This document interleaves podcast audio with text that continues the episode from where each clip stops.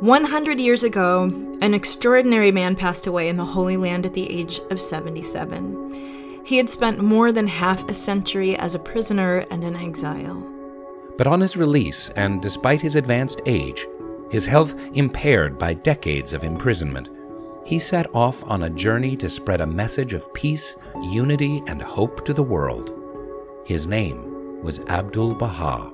I could see the radiance of this man who was to make such an impression on all our lives. You see such power latent within that person. I never in all my life heard a voice like that. It was vibrant and ringing. I'm Rainn Wilson. And I'm Parisa Fitz-Henley. And in this series of podcasts, we'll be finding out about this unique figure in human history, celebrating his life and legacy and the enduring influence he has had on people around the world ever since. When he left the house, the sun disappeared, but that kind of sunshine never leaves one's heart. Through his public talks, his writings, his love and service to all who crossed his path, Abdul Baha offered a pattern of right living to all people for all time. He was, in every sense of the word, an ambassador to humanity.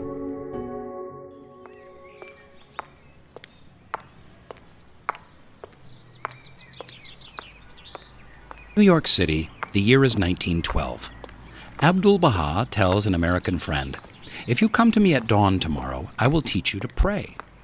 At four the next morning, this guy, let's call him Mr. M, leaves his home and travels across the city to find Abdul Baha kneeling by the side of his bed, already lost in his own meditation. Mr. M kneels opposite, begins to pray silently for his friends, his family, and finally, probably because he's run out of everyone else he can think of, for the kings of Europe. Abdul Baha stays perfectly still. Mr. M exhausts all the prayers he knows says them again, and then tries to rub his aching knee without making a noise, and wonders vaguely about the pain in his back. He becomes acutely aware of the birds heralding the dawn outside the window. Two hours pass, by which time Mr. M's body is completely numb. He looks around the room and becomes bothered by the sight of a large crack in the wall. But Abdul Baha is still deeply absorbed in prayer. Witnessing such a state of ecstasy, Mr. M longingly wishes he could pray like that and feel that close to God. With that realization, his heart fills up with eager, joyous, and tumultuous prayer. Mr. M feels cleansed and at peace. Then Abdul Baha opens his eyes. He smiles at Mr. M. When you pray, he says, you must not think of your aching body nor of the birds outside the window, nor of the cracks in the wall. When you wish to pray, you must first know that you are standing in the presence of the Almighty. In previous podcasts, we've seen how Abdul Baha somehow seems able to understand the needs of everyone he meets and impart to them something that assists them to become better people. As is the case with Mr. M, Abdul Baha's aim is to help people by the force of his example, to increase their spirituality, develop their most noble human qualities, and realize their true selves, so that each of them can make their unique contribution to life and to the progress of the world. My identity is primarily spiritual. Canadian writer Ann Boyles. How does my life, how do my actions, how do my thoughts flow from that recognition that I am a spiritual being and I am walking this path through life? So Abdul Baha, I think, drew people back to that. He kept talking about those spiritual principles. And yet, there are all these countless stories of him doing very simple acts in order to reinforce the perception that this was not just a theory that he was expounding. You know, the fact that he gave his coat away, that he would never keep more than one coat, or that he had a coat that was given to him, taken and made into 20 hats for other people to keep them warm, or that he saw the men in the Bowery. He not only spoke words of comfort to them, but he was able to give each person who was there a small token, a practical token that would assist them to get another meal. So, both at the level of spiritual teaching, but then walking the talk, that to me is what he did. Abdul Baha always wanted people to become more of themselves. Historian Robert Stockman. He always wanted people to fulfill their spiritual capacities, to develop themselves to their utmost spiritually. When he was meeting with Howard Colby Ives, who was a Unitarian minister, he told Ives to become the best person that he could be.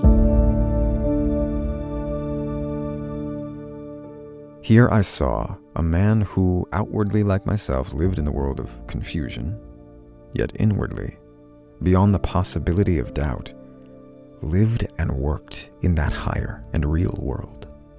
All his concepts, all his motives, all his actions derived their springs from that world of light. And, which is to me a most inspiring and encouraging fact, he took it for granted that you and I, the ordinary run of the mill humanity, could enter into and live and move in that world if we would. He explored the spiritual qualities of a true human being. And the result at the end of that time was that Ives was incredibly impressed by Abdul Baha and was, I think, mostly at that point convinced that because of Abdul Baha, that this new revelation was the revolutionary force for changing humanity that he was looking for.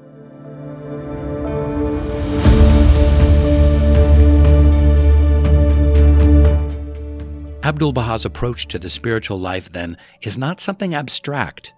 As we have previously heard, he is seen to be walking a mystical path with practical feet. At the root of it is this instruction of Baha'u'llah's to every individual soul.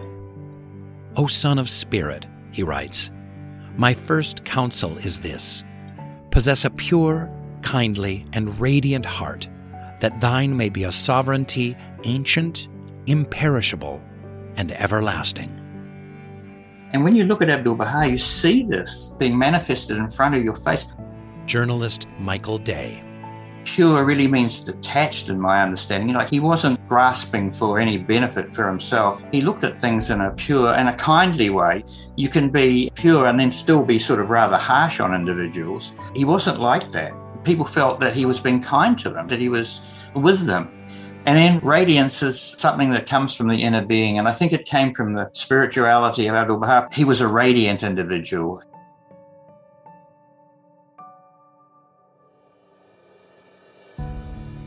Purity, kindness, and radiance are all spiritual qualities. Forgiveness, patience, and generosity are some of the others. Abdul Baha's example shows us that we have the potential to develop all these qualities to a high degree. They are latent within us just as a tree and all of the fruit it can produce is latent when it's nothing but the smallest seed. But author Wendi Momen says the difference between us and a tree is that we have a choice. Every human being has a soul. Every created thing has the ability to reflect some of the qualities of God. I'm sitting here with some plants, basil and tomatoes growing on my windowsill, and they have the ability to grow and develop, to provide fruit, and to be beautiful at the same time and to be productive. But here's what they can't do they cannot turn their head to God and say, I believe, I will follow. They have to turn their face to the sun. It's a metaphor for turning to God. That's how they're designed. We have the choice and we have the qualities that these have a beauty, growth of provenance. We also have those qualities, but we don't use them well. By promulgating the teachings of his father, Baha'u'llah, Abdul Baha offers humanity the spiritual education it needs so that the qualities of the soul can be trained to turn to the light and then contribute that radiance to the betterment of the world. This spiritual orientation is the source of tremendous energy. In London, for example, after a whole day of meeting people, Abdul Baha's host, Lady Blomfield, noticed how tired he seemed and regretted the fact that he would have so many stairs to climb to her apartment. All of a sudden, to her amazement, on reaching the staircase, Abdul Baha bolted up the steps to the top without stopping for breath. With a bright smile, he turned to the rest of the party, slowly ascending the stairs, and said, You are all very old. I am very young. Through the power of Baha'u'llah, all things can be done. I have just used that power. So, being spiritual doesn't mean being stuffy. Having a sense of humor is part of the spiritual life. Writer and artist Anne Perry. Many of the spiritual teachers were very serious and taught in a kind of ponderous way, but Abdul Baha often taught with humor and he wanted people to be happy. He often asked, Are you well? Are you happy? And he wanted to see this quality in people that we would forget ourselves, that we would become spiritually alive and aware and attuned and forget the earthly problems that beset us.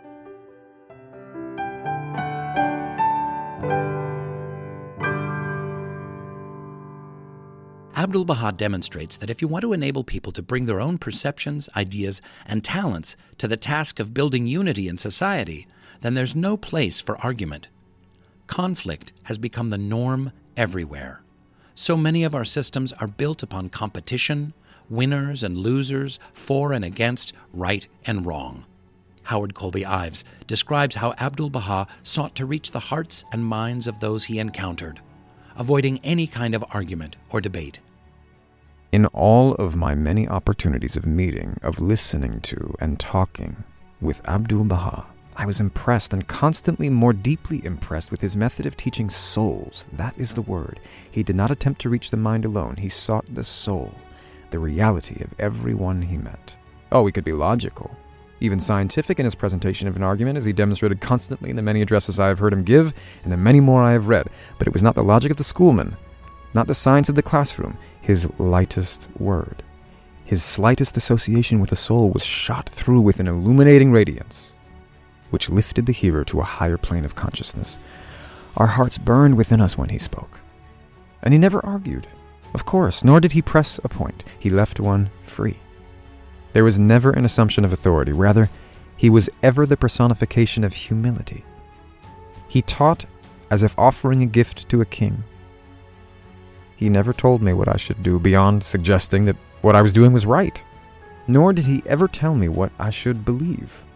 He showed me by his voice, manner, bearing, smile, how I should be, knowing that out of the pure soil of being the good fruit of deeds and words would surely spring.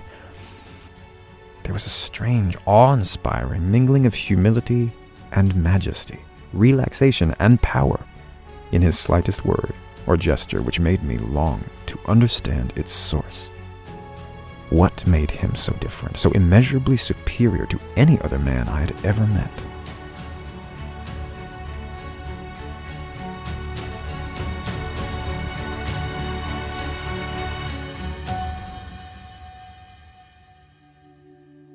So, Abdul Baha's approach is always geared towards respecting all people valuing their contribution, enlightening them, resolving differences and contradictions, and finding a consensus that can be agreed upon.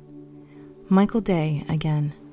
Whenever we're thinking about how we should address a particular problem, then we can sort of think back to the examples that we've read about how Abdul Baha would handle a difficult issue. He would listen, first of all, to what the person was saying. And if the person was saying something that he didn't agree with, it's not as if he would just suddenly stop him and say, I don't agree with you. He would actually say, There's a certain logic along that. And I can see that. You know, can you have a look at it this way, looking at this from a different angle and see if you think this is true or false? And then he would sort of proceed to say how he saw an event.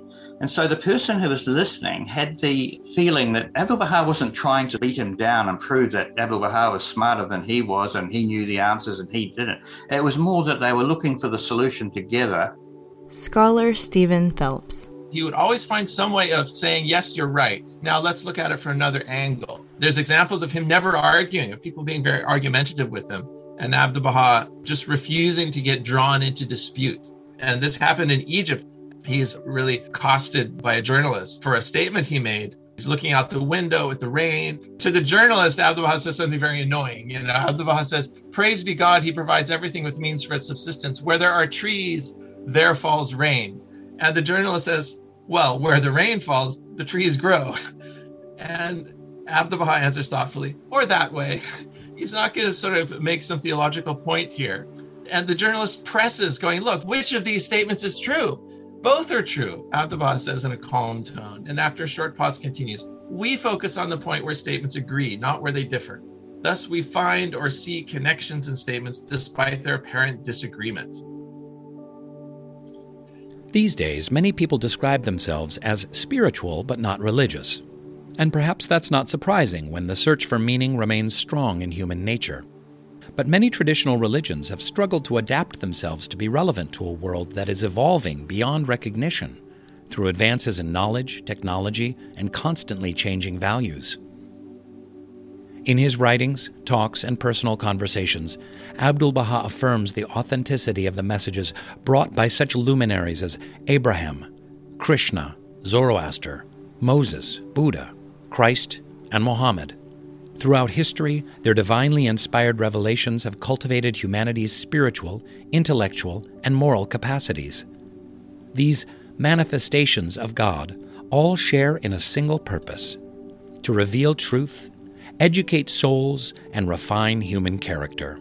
With the coming of each manifestation, new forces are released that, over time, increasingly permeate human affairs, providing the main impulse for the further development of consciousness and society. The teachings that the successive manifestations of God reveal contribute to new understandings at the deepest levels of belief. But belief must be accompanied by a sincere effort to translate that which is written into reality and action. Abdu'l Baha tells us that no lasting transformation can be effected without unity and agreement, and the perfect means for engendering fellowship and union is true religion. It must unite all hearts and cause wars and disputes to vanish from the face of the earth give birth to spirituality, and bring life and light to each heart. The separations and conflicts between people carried out in the name of religion are contrary to its true nature and purpose. Abdu'l Baha says, If religion becomes a cause of dislike, hatred, and division, it were better to be without it, and to withdraw from such a religion would be a truly religious act.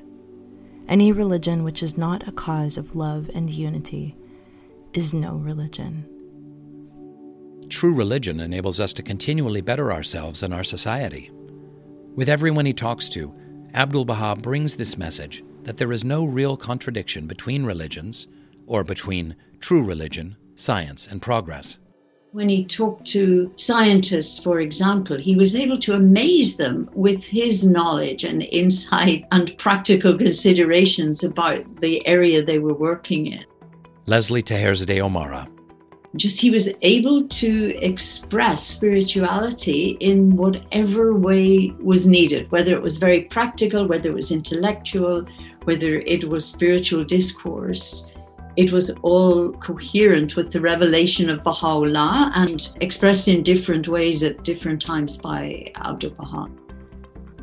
Those who seek out Abdu'l Baha are thirsting for knowledge, and he answers their questions to the degree and in a language that they are able to receive it. This impulse to search for the truth, independently of the beliefs we inherit from our families, is the first step on what might be a lifelong quest for truth. Abdu'l Baha asks, What does it mean to investigate reality? It means that man must forget all hearsay and examine truth himself. For he does not know whether statements he hears are in accordance with reality or not. Wherever he finds truth or reality, he must hold to it, forsaking, discarding all else. For outside of reality, there is naught but superstition and imagination. Author Bahiyyih Nakhjavani says the whole future of society and its prosperity is dependent on a reorientation towards truth and the revealed Word of God. He was just giving realities. It's up to us whether we want to follow that way or not. It's a simple truth like gravity. In today's world, we have to re evaluate and reintegrate the importance of facts, truth, authentic texts versus multiple interpretations of anybody in order to maintain a society which functions, a democracy which functions, a kind of equality and justice which reaches all. And at the heart of every interaction was Abdul Baha's genuine love for all he encountered.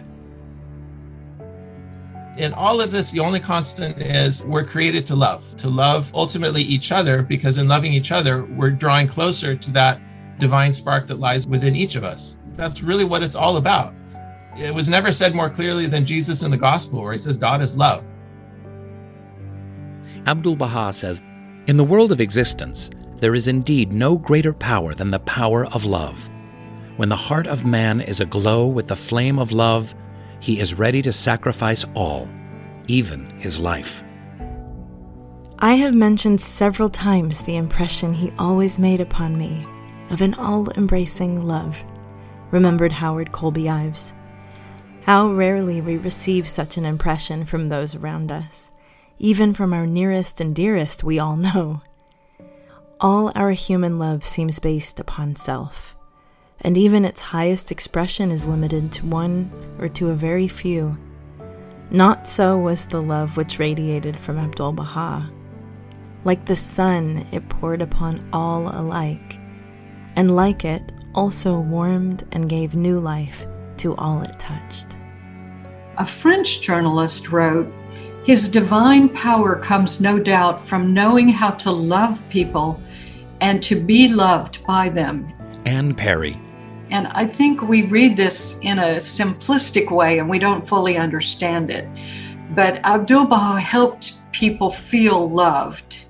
He was there, he was like a father figure. He provided what people needed to hear, to understand, to realize. And this is profound. I think most of us don't know how to love in this way. So, this is a high calling that we're called to follow this example, this ambassador to humanity.